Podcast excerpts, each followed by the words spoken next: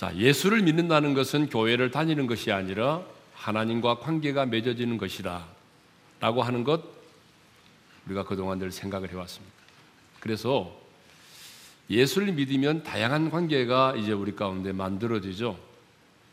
그래서 아버지와 아들의 관계, 목자와 양의 관계, 또 신랑과 신부의 관계. 자, 오늘은 친구의 관계에 대해서 생각을 해보도록 하겠습니다. 사전을 찾아보게 되면 친구란 오랫동안 가깝게 사귀어온 사람이라고 되어 있습니다. 그렇습니다. 여러분, 오랫동안 가깝게 사귀어온 사람이 친구죠. 그래서 친구라고 하는 말은 언제 들어도, 항상 들어도 우리에게 너무 친숙하고 실증이 나지 않고 정감이 가는 그런 말이죠. 그런데 원래 친구라고 하는 말 이전에는요, 동무라고 하는 말이 사용됐습니다. 그래서 뭐 친구 따라 강남 간다라고 하는 이 속담도 원래는 동무 따라 강남 간다 뭐 그런 속담이었어요. 그런데 북한의 공산정부가 들어서면서 이 동무라고 하는 이 좋은 말을 사회주의 혁명을 위해서 함께 싸우는 사람이라고 하는 의미로 사용하기 시작을 했습니다. 그러니까 북한에서는 동무 이렇게 부르지 않았습니다. 네. 그래서 우리 대한민국에서는 동무라는 말을 사용하지 않고 그때부터 친구라는 말을 사용하게 된 것입니다. 네. 영국의 런던 타임즈가 친구에 대해서 가장 좋은 정의를 내린 사람에게 상금을 주기로 하였습니다. 그리고 응모를 했어요. 수천 명의 사람들이 응모를 했는데요. 그 가운데서 어, 다음과 같은 내용들이 채택이 됐습니다. 친구란 기쁨을 더해주고 슬픔을 나누는 자이다. 또 친구란 우리의 침묵을 이해하는 사람이다. 그런데요, 뭐 이렇게 다양한 여러 정의가 있었지만은 이 모든 것을 제치고 어, 가장 1등으로 당선된 정의가 있습니다. 그게 뭐냐 그러면 친구란 온 세상이 다 내 곁을 떠났을 때도 나를 찾아오는 사람이다. 라고 하는 게 1등으로 아, 당첨이, 당첨이 됐습니다. 여러분, 인생을 살아오면서 이런 친구를 만날 수 있다면 얼마나 좋겠습니까? 그런데 성공적인 인생을 산 사람들에게는요, 이런 친구가 한두 명 정도는 꼭 있었다는 것입니다. 그렇다면 오늘 당신에게는 이런 친구가 있습니까? 오늘 메시지를 들으면서 나는 과연 이런 친구가 있는가 내 주변에 한번 생각해 보시기를 바랍니다. 그런데 이 세상을 창조하신 창조주 하나님이 오늘 저와 여러분을 향해서 말씀하십니다. 너는 나의 친구라. 여러분, 이 세상에 어느 신이 자기를 믿는 자들을 향해서 너는 나의 친구라. 그렇게 말한 신이 있던가요? 없습니다. 그런데 신구약 성경을 쭉 보게 되면요. 하나님과 나와의 관계가 친구의 관계라고 하는 것에 대해서 여러 곳에서 언급을 하고 있습니다. 출애굽기 33장 11절을 보게 되면 사람이 자기의 친구와 이야기함 같이 하나님께서 모세와 대면하여 말씀하셨다는 말씀이 있어요. 우리 다 같이 읽겠습니다. 다 같이요. 사람이 자기의 친구와 이야기함 같이 여호와께서는 모세와 대면하여 말씀하심이요. 그리고 이사야 41장 8절을 보게 되면 하나님께서 아브라함을 나의 벗, 나의 친구라고 말씀을 하십니다. 읽겠습니다. 다 같이요. 그러나 나의 종, 너 이스라엘아, 내가 택한 야곱아, 나의 벗 아브라함의 자손아. 이렇게 하나님께서 아브라함도 나의 벗이라고 말씀을 하시죠. 우리 지난주에 아가서를 묵상을 했는데요.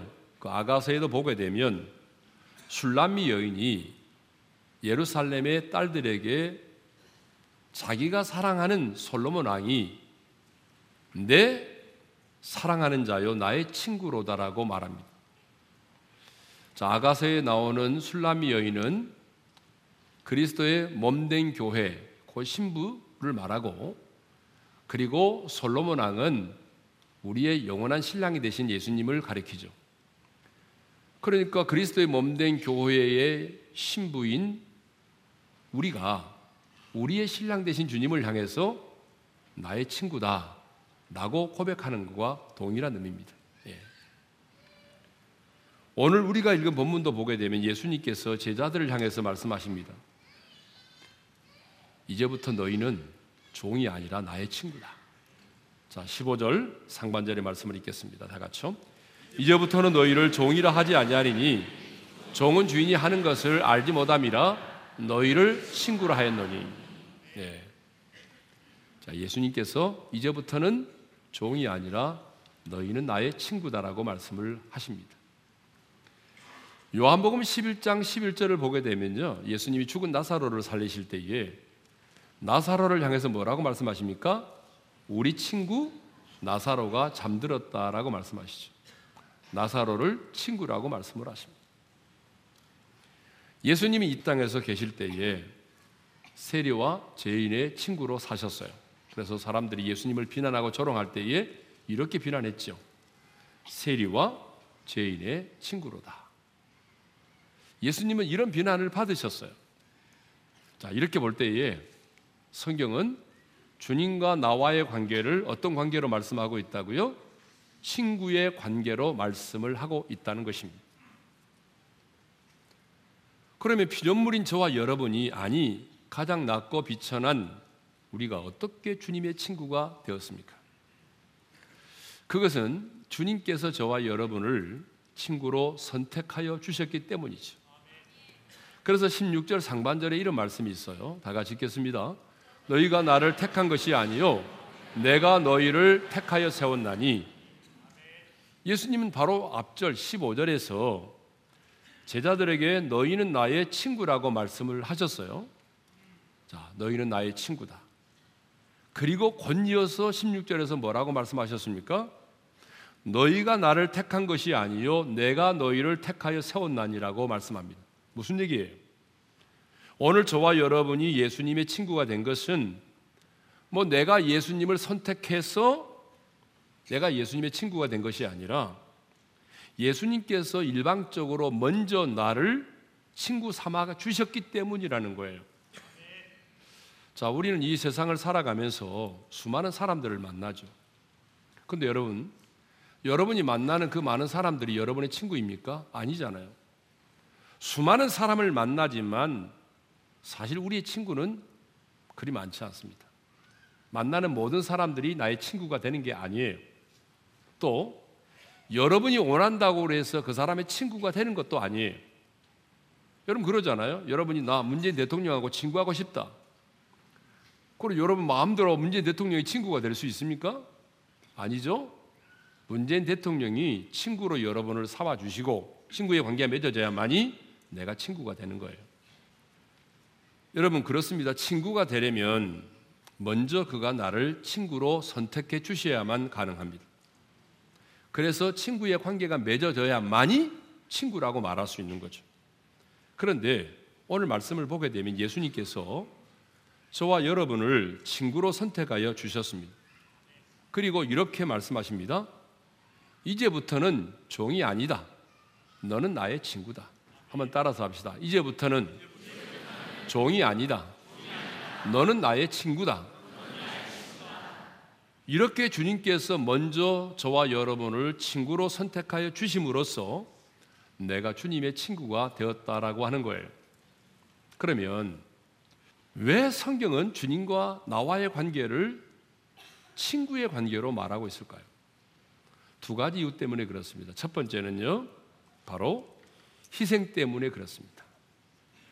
예수님은 친구인 우리를 위하여 자기의 목숨을 버리셨어요. 자, 13절의 말씀이죠. 읽겠습니다.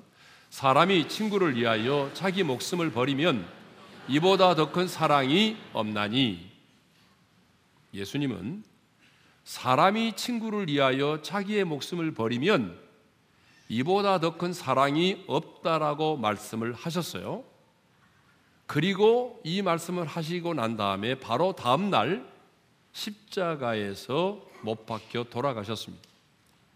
그러니까 예수님은 자신의 십자가의 사건을 친구를 위하여 목숨을 버린 사건으로 말씀을 하신 것입니다. 예수님은 우리를 친구 삼으시기 위해서 하늘의 영광의 보좌를 포기하셨고 친구인 우리를 위하여 자기의 목숨을 버리셨어요. 그래서 우리가 주님과 나와의 관계를 친구의 관계로 말하고 있는 거죠. 인디언 속담에요. 이런 속담이 있습니다. 친구란 내 슬픔을 자기 등에 지고 가는 자다. 이런 속담이 있습니다. 그래서 인디언 사람들은요, 인디언들은 어떤 사람을 친구로 삼으려고 할 때에 정말 저 사람이 내 슬픔을 자기의 등에 지고 갈 수 있는가를 먼저 헤아려 본다고 합니다. 돈이 있느냐 없느냐를 생각하기 전에 정말 저 사람이 내 친구가 되면 내 슬픔을 자기의 등에 지고 갈 수 있을까를 생각해 본다는 거죠. 그렇습니다. 내가 누군가의 친구가 된다고 하는 것은요, 그 사람의 슬픔을 내 등에 옮겨지고 가는 거예요. 그러니까 사랑하는 그 친구의 슬픔을, 그 아픔을 나의 슬픔으로, 나의 아픔으로 받아들일 수 있는 자가 바로 친구라는 거예요. 그런데 여러분, 이런 친구가 여러분에게 있습니까? 오늘 나의 슬픔과 아픔을 내 자신의 아픔과 슬픔으로 받아들이고 눈물을 흘려줄 수 있는 진정한 친구가 여러분에게 있습니까? 이 말씀을 듣는 순간 떠오르는 사람이 있어요? 별로 많지 않을 거예요. 아멘들 안 하시잖아요, 지금. 예? 술 친구는 많아도. 예? 정말 나의 아픔을 자신의 아픔으로, 나의 슬픔을 자신의 슬픔으로 여기며 함께 눈물을 흘려줄 수 있는 친구가 그렇게 많지 않다는 얘기입니다. 아니, 내 자신도 누군가에게 이런 친구가 되어 줘야 한다는 거죠. 진정한 친구는 자신의 친구를 위하여 희생할 수 있어야 합니다.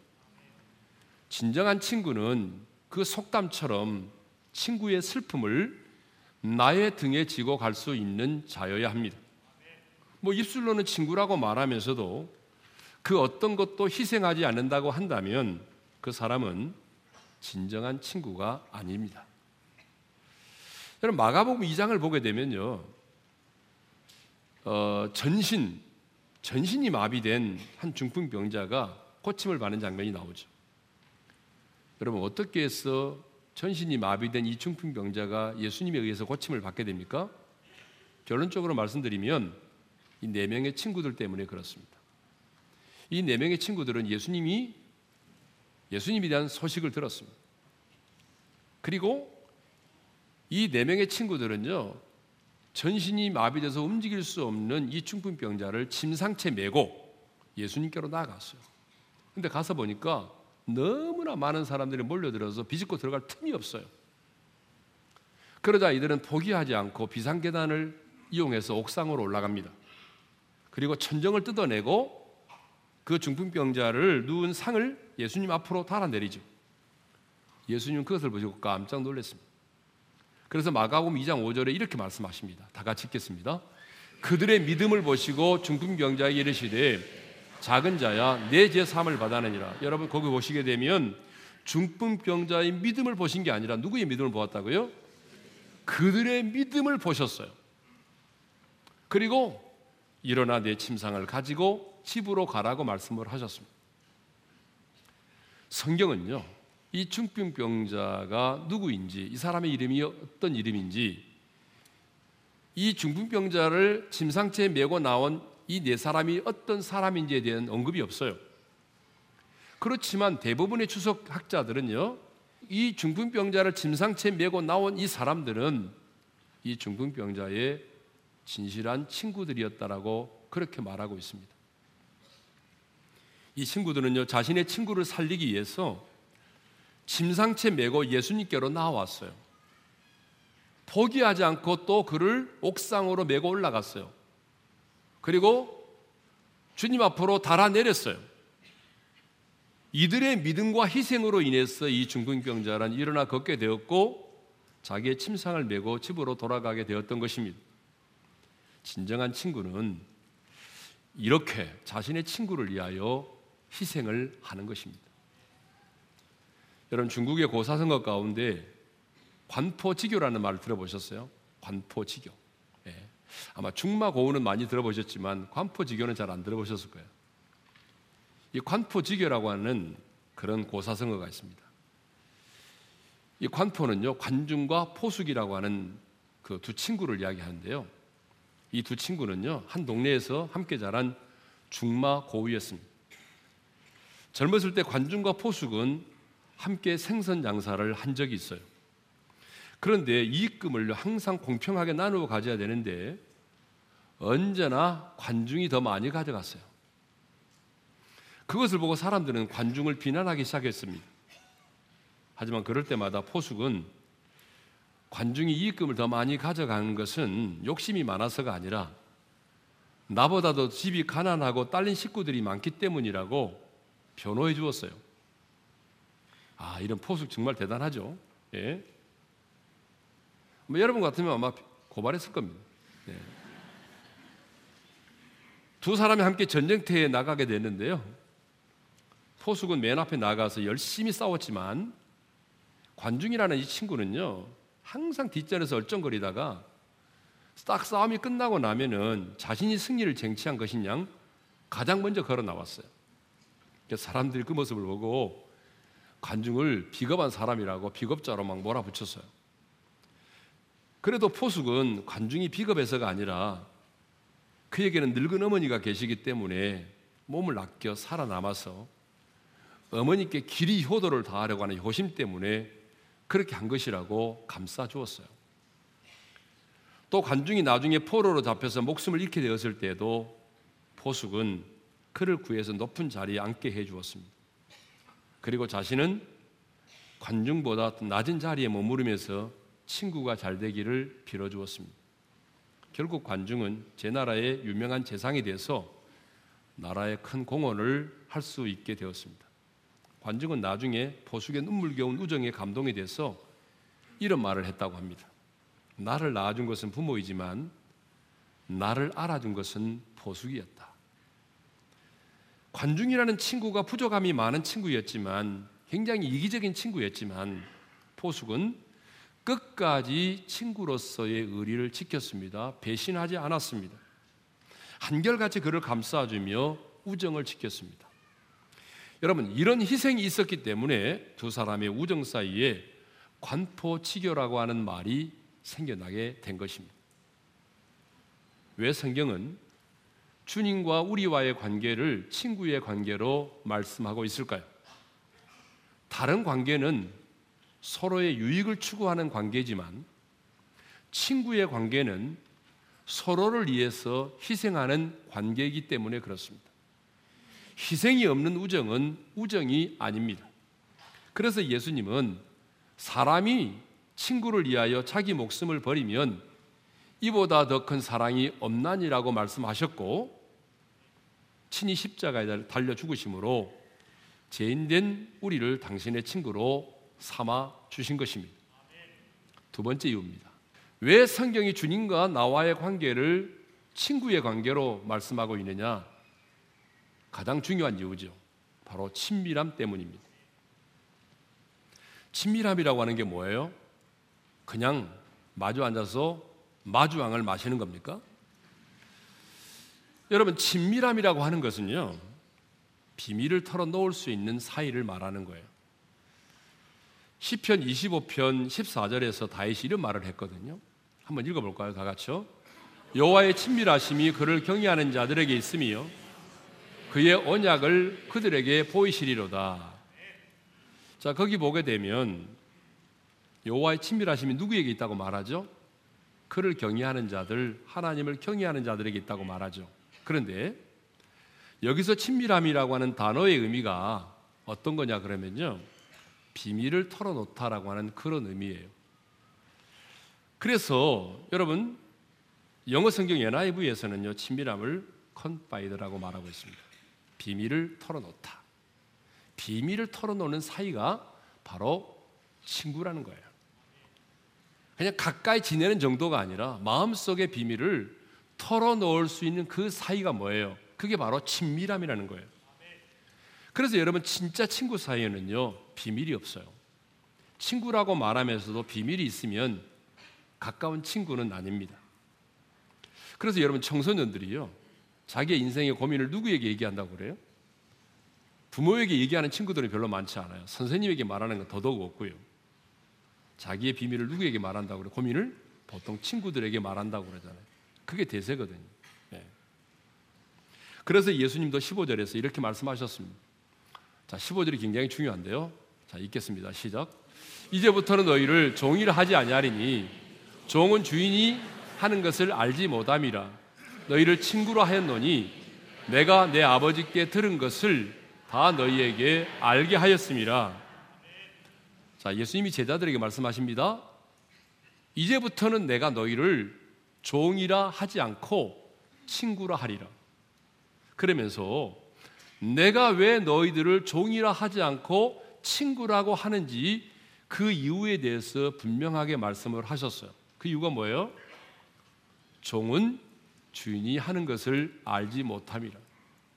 그렇습니다. 여러분, 종은요, 주인이 하는 것을 알지 못합니다.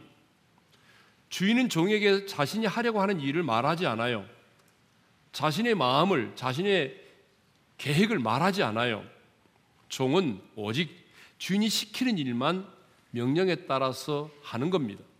그런데요, 친구의 관계는 그렇지가 않아요. 친구는요, 모든 것을 알고 함께 공유합니다. 그래서 예수님은 15절에서 자신이 제자들을 내가 너희를 왜 종이라고 부르지 않고 친구라고 말하는지 그 이유를 분명하게 말씀하셨어요. 15절 하반절을 읽겠습니다. 다 같이요. 너희를 친구로 하였노니 내가 아버지께 들은 것을 다 너희에게 알게 하려 하였습니다. 내가 아버지께 들은 것을 너희에게 알게 하기 위함이라는 거예요. 그래서 내가 너희들을 친구라고 말한다는 거예요. 종이라고 말하지 않고. 무슨 얘기입니까? 종의 관계는요, 비밀이 있지만 친구의 관계는 비밀이 없다는 거예요.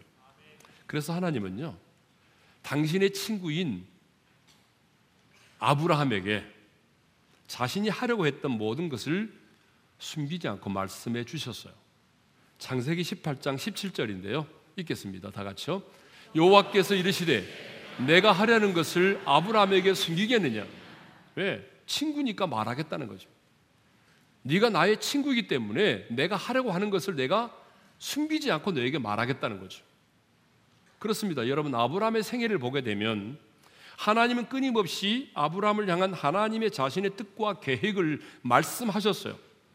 아브라함을 갈대아 우르에서 이끌어 내실 때도 내가 너로 큰 민족을 이루고 내게 복을 주어 모든 땅의 모든 족속의 너로 말미암아 복을 받으리라고 말씀을 하셨고요. 소돔과 고모라를 심판하실 때도 하나님께서는요 아브라함에게 그 심판의 계획을 알려 주셨어요. 그래서 아브라함은 소돔과 고모라를 위하여 중보하며 기도를 하게 됐죠. 참 친구 사이에는 비밀이 없습니다.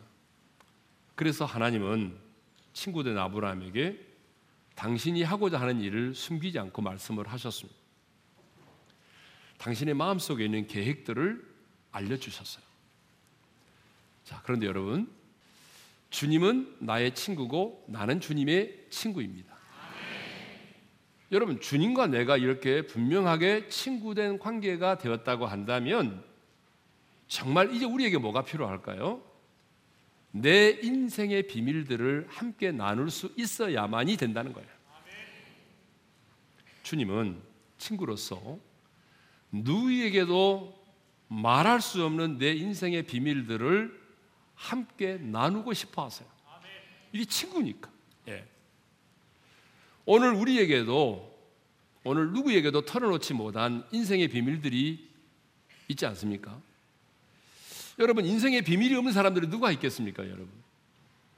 여러분 여러분들에게도 지금 누군가에게 말할 수 없는 내 인생의 비밀들이 있거든요. 그런데 여러분, 여러분의 인생의 비밀들을 사람들에게 찾아가서 얘기를 하게 되면 어떤 일이 벌어지던가요? 네가 말했다며? 여러분 이렇게 되는 거잖아요. 그래서 사람들에게 가서 내 인생의 비밀들을 이야기했는데 결국은 그것이 뭐예요? 내게 아픔이 되고 상처가 되고 부메랑으로 돌아올 때가 참 많아요. 그런데 내 인생의 진정한 친구가 되시는 그 주님께 나아가서 내 인생의 비밀들을 내 마음의 응어리들을 이야기하게 되면 어떤 일이 벌어질까요? 여러분 치유가 되고 용서가 되고 회복되는 일들이 일어나는 것입니다. 그러니까 여러분 주님이 정말 나의 친구고 내가 그분의 친구라고 한다면 여러분의 마음 속에 있는 그 인생의 비밀들을 이야기하셔야 돼요. 이야기하지 않으면 가까워질 수가 없어요. 여러분 우리 여러분 안에 얼마나 많은 두려움이 있어요. 말을 하지 않아서 그렇지. 어떤 때는 여러분의 남편이 두려움의 대상으로 다가오고 심지어는 어떤 때는 내 자녀가 나의 두려움의 대상이 될 수가 있어요. 딱 자녀를 보는 순간 두려움이 엄습해 올 때가 있어요. 인생을 살아가면서 우리가 받았던 수많은 아픔과 상처들, 배신들, 열등감, 쓴뿌리 얼마나 많습니까? 근데 여러분 이런 것들 여러분들이 마음에 담고 살면 안 된다는 거죠. 왜 친구 대신 주님이 계시는데 여러분 우리가 인생을 살아가면서 받았던 수많은 그 아픔과 상처들, 그 배신과 쓴뿌리, 두려움, 왜 이것들을 여러분의 마음에 담고 계시냐 그 말이에요. 주님께 이야기를 하셔야 돼요. 우리 주님 역시 여러분과 당신의 마음을 나누고 싶어 하세요. 너를 통해서 하나님께서 이루고시고자 하는 게 어떤 것인지, 네 자녀를 향한 하나님 아버지의 마음이 어떤 것인지, 이 땅을 향한 하나님의 마음이 무엇인지, 저 북한 땅을 향한 하나님 아버지의 마음이 어떤 것인지, 무너져가는 다음 세대를 향한 하나님의 그 아픈 마음이 무엇인지, 한국교회의 거룩을 잃어버린 한국교회를 향한 하나님 아버지의 마음이 어떤 것인지, 하나님은 그 마음을 친구인 여러분과 나누고 싶어 하세요. 내 마음이 이렇다. 한국 교회를 바라보는 내 마음이 이렇다. 무너져가는 다음 세대를 향한 내 마음이 이렇다. 너도 마음 아프지? 네 자녀를 보면서 나는 더 마음이 아프다. 여러분 이렇게 주님은 그 당신의 마음들을 우리와 나누고 싶어 하세요. 예. 주님과 나 사이에 이런 친밀함이 없다면 우리와 주님의 관계는 친구의 관계가 아닙니다.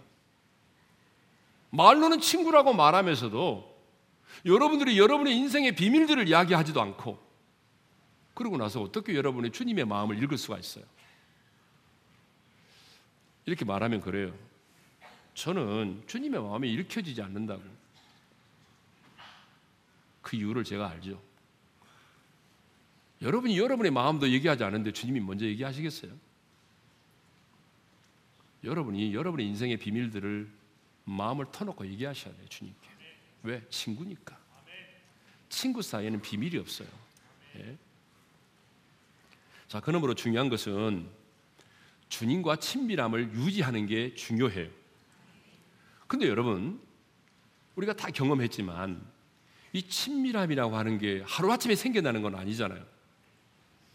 여러분, 친밀함이 뭐 하루아침에 생겨납니까? 그렇지 않아요. 지속적인 만남이 없으면 친밀함은 생겨나지 않습니다. 뭐 세상의 친구도 마찬가지 아닙니까? 아무리 뭐 가깝게 지냈던 친구지만 여러분 헤어지고 난 다음에 오랫동안 만나지 못하고 마음을 나누지 못하면 여러분 만났을 때 어떠선가요? 굉장히 어색해요. 예전에는 그러지 않았는데 너무 오랜만에 만나서 대화를 나누려고 하게 되면 여러분 어색하고 멀어질 수밖에 없어요. 제가 예전에 밴쿠버 집회를 갔다 왔는데요. 그 밴쿠버에 가보니까 기러기 엄마들이 상당히 많이 계시더라고요. 집회 끝나고 난 이후에 기러기 엄마들이 식사를 대접을 했어요. 이제 식사를 대접을 하는데 저는 목사님하고 얘기를 하는데 자기들끼리 하는 얘기를 제가 어떻게 어떻게 되었습니다.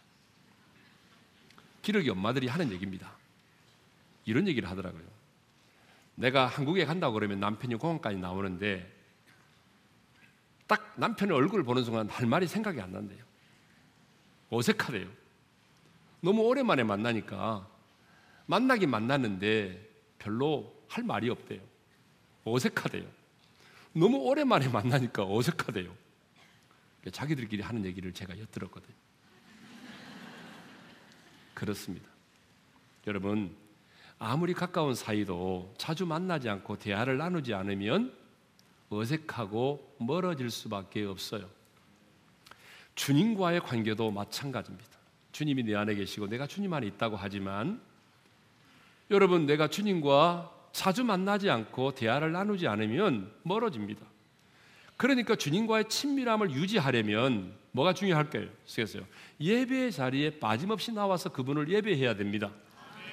뿐만 아니라 시간을 정해놓고 그분과 만나서 대화를 나누어야 되고 무시로 성령 안에서 그분과 대화를 나누어야 되는 거예요. 그러지 않으면 주님과 나 사이에도 뭐가 생기는 거예요? 저바다가 생기는 겁니다. 사역보다 중요한 것은 주님과의 친밀함입니다. 이 세상의 성공보다 중요한 게 뭔지 아세요? 주님과의 친밀함입니다. 그래서 하나님은 모세가 이 세상을 떠났을 때 그의 인생을 이렇게 평가하셨어요. 신명기 34장 10절입니다. 다 같이요. 모세는 여호와께서 대면하여 아시던 자요. 여러분 이 말이 무슨 말입니까? 모세가 죽고 난 다음에 하나님께서 모세에 대한 평가를 내리셨어요. 모세는요 얼굴과 얼굴을 맞대어 대화를 나눴던 가장 친했던 사람이라는 거예요. 예. 이게 바로 모세에 대한 평가예요. 여러분 모세가 어떤 사람입니까? 영도자잖아요. 이스라엘 백성들을 애굽에서 이끌어낸 지도자잖아요. 홍해를 건너는 기적과 같은 기적을 38번이나 행한 사람이 성경에 나오는 인물들 가운데 가장 많은 기적을 행한 사람이에요. 그런데 하나님은 그의 인생을 평가할 때 여러분 네가 얼마나 많은 기적을 행했느냐, 얼마나 많은 능력을 행했느냐 사역으로 평가하지 않았습니다. 더 중요한 게 뭐예요? 나와 얼마나 친밀했느냐인 거예요. 이 땅에 사는 동안 주님과 얼마나 친하게 지내느냐 그 말이에요. 여러분 목회자도 마찬가지입니다. 여러분 하나님도 저도 이제 목회자로서 사역을 하니까 하나님께서 내 인생의 마지막에 나를 어떻게 평가하실까 늘 염려하거든요. 여러분 주님은 마찬가지입니다. 저의 인생을 평가할 때 뭘로 평가하겠습니까? 예배당을 지었냐? 얼마나 많은 사람이 병을 고쳤느냐? 얼마나 많은 사람들 앞에 설교했느냐? 여러분 이것을 평가하지 않습니다. 주님의 평가는 김 목사야. 네가 이 땅에 있는 동안 나와 얼마나 가깝게 친하게 지내느냐. 그 친밀함으로 나를 평가하신다는 사실입니다. 그러니까 사역보다 중요한 게 뭐예요? 하나님과의 친밀함입니다. 이 세상의 성공보다 중요한 게 뭐예요? 하나님과의 친밀함입니다. 여러분 왜 친밀함이 중요할까요? 그것은 내가 주님과 친밀한 가운데 살아야 자원하는 마음으로 순종할 수 있다는 거예요. 주님과 내가 친밀하지 않으면 여러분 어쩔 수 없이 마지 못해 순종하는 겁니다. 그런데 내가 주님과 친밀한 가운데 있으면 여러분 자원하는 마음으로 순종하는 거예요. 여러분 헌금도 주님과 내가 친밀한 가운데 있으면 자원하는 마음으로 드리는 거예요. 그런데 주님과의 친밀함이 사라지면 그때부터는 뭐예요? 율법적으로 의무감으로 하는 거예요. 주님과의 친밀한 가운데 있게 되면 영적 분별력이 생겨요. 주님과의 친밀한 가운데 있게 되면 하나님의 선하시고 기뻐하시고 온전하신 뜻이 무엇인지가 분별이 되는 거예요. 주님과의 친밀한 가운데 살아가게 되면 세상에 줄 수 없는 평안을 누리게 되는 것이고 주님 안에는 기쁨도 누리게 되는 것입니다. 주님과의 친밀한 가운데 살아가게 되면 정말 성경이 말하는 주님과 통해가는 삶을 사는 것입니다. 사랑하는 성도 여러분, 예수님은 우리의 친구로 이 땅에 오셨고 지금도 친구로 우리와 함께 하고 계십니다. 예수님은 우리의 가장 좋은 친구이십니다. 자, 우리가 즐겨 부르는 찬양 가운데 예수보다 더 좋은 친구 없네라는 찬양이 있어요. 거기 가사에 이런 가사가 있습니다. 괴로울 때 다가와서 마음에 평화주는 나의 참 친구. 외로울 때 찾아와서 친구가 되어주는 사랑 많은 나의 참 친구. 여러분 이 가사처럼요.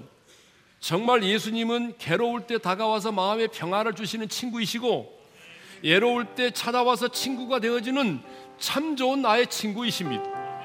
우리가 방황을 하고 힘들어할 때도 결코 우리를 포기하지 않으시고 끝까지 나와 함께 하여 주시는 참 좋은 친구이십니다.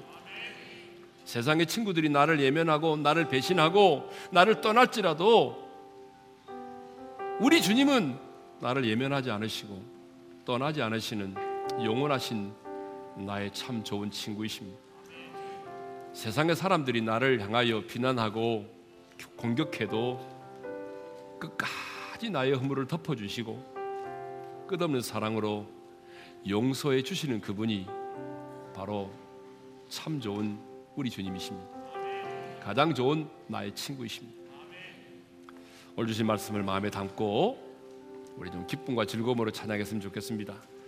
박수 치면서 예수보다 더 좋은 친구 없네. 찬양합시다. 예수보다 더 좋은 친구 없네. 예수보다 더 좋은 친구 없네. 괴로울 때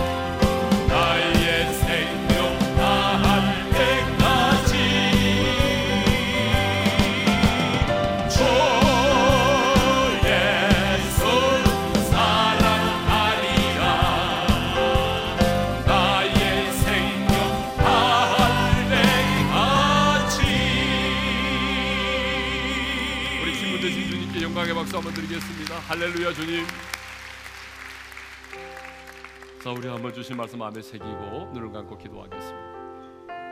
여러분 이 세상을 창조하신 전능하신 절대자이신 하나님이 오늘 우리에게 말씀하십니다. 이제부터는 종이 아니라 너희는 나의 친구다. 여러분 이 세상에 어떤 신이 자기를 믿는 자들을 향해서 친구라고 말한 적이 있습니까? 없습니다. 근데 하나님은 오늘 우리에게 말씀합니다. 너는 나의 친구야. 내가 너를 선택했고 내가 너를 친구 삼기 위해서 내가 십자가에 못 박혀 죽었다. 여러분 왜 주님이 우리를 친구라고 말씀하실까요? 친구 사이는 비밀이 없기 때문에. 그래서 주님은 당신의 마음을 여러분과 나누고 싶어 하세요. 이 세상을 향한 주님의 마음을 여러분의 가정과 자녀를 향한 주님의 마음을 저 북한을 향한 주님의 마음도 나누고 싶어 하세요. 여러분이 정말 주님이 친구라면 여러분의 인생의 비밀들을 주님께 얘기하셔야 돼요. 여러분 우리가 숨기고 있는 인생의 비밀들이 얼마나 많아요. 우리를 짓누르고 있는 그 많은 두려움과 쓴뿌리와 상처들이 얼마나 많아요. 여러분 그것을 마음에 담고 있기 때문에 공황장애 우울증이 오는 거 아니에요. 여러분의 마음 속에 있는 것들을 다 주님께 얘기하세요. 남편이 두려우세요? 주님께 말하세요. 주님, 어느 날부터 내 남편이 두려워요, 무서워요. 내 자식을 보는 순간도 두려워요, 주님. 나는 그 인간이 나를 그렇게 배신할 줄 몰랐어요. 여러분이 받았던 그 배신의 아픔과 상처들도 얘기하시란 말이에요. 여러분 있는 모습 그대로 여러분의 마음 그대로를 얘기하세요. 그게 바로 친구예요.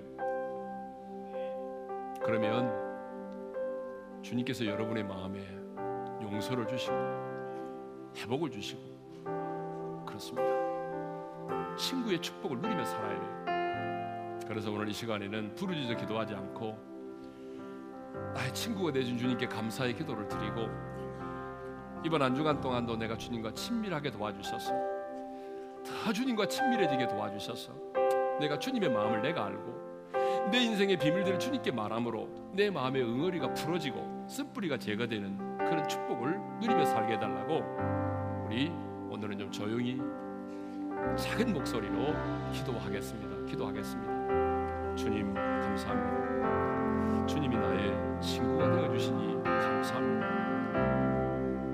이 세상을 창조하신 전능하신 하나님이 나의 친구가 되어 주시고 너는 나의 친구라고 말씀해 주시니 친구라고 말할 수 있겠습니까? 그렇지만 주님이 먼저 나를 친구 삼아 주셨기 때문에 나도 이제 주님의 친구로 살고 싶습니다. 내가 주님의 친구이기 때문에 나도 내 인생의 비밀들을 주님께 이야기하고 싶습니다. 내 마음을 열어 주시고 내 안에 있는 온갖 두려움과 염려들, 내 안에 있는 온갖 쓴뿌리, 마음에 받았던 아픔과 상처들, 내 마음에 쌓아두지 않게 하시고 주님 이 모든 것들을 친구 대신 주님 앞에 고백하게 하셨소. 정말 그 주님 안에서 내 마음에 응어리가 풀어지고 상처들이 치유될 수 있도록 도와주십시오. 그리고 내가 주님의 그 마음을 나도 알기를 원합니다. 나를 향한 그리고 이 땅을 향한 주님의 마음이 어떤 것인지를 경험하게 도와주십시오. 주님, 이번 한 주간 동안 주님과 더 친밀한 관계 속에서 친구의 축복을 누리게 도와주옵소서.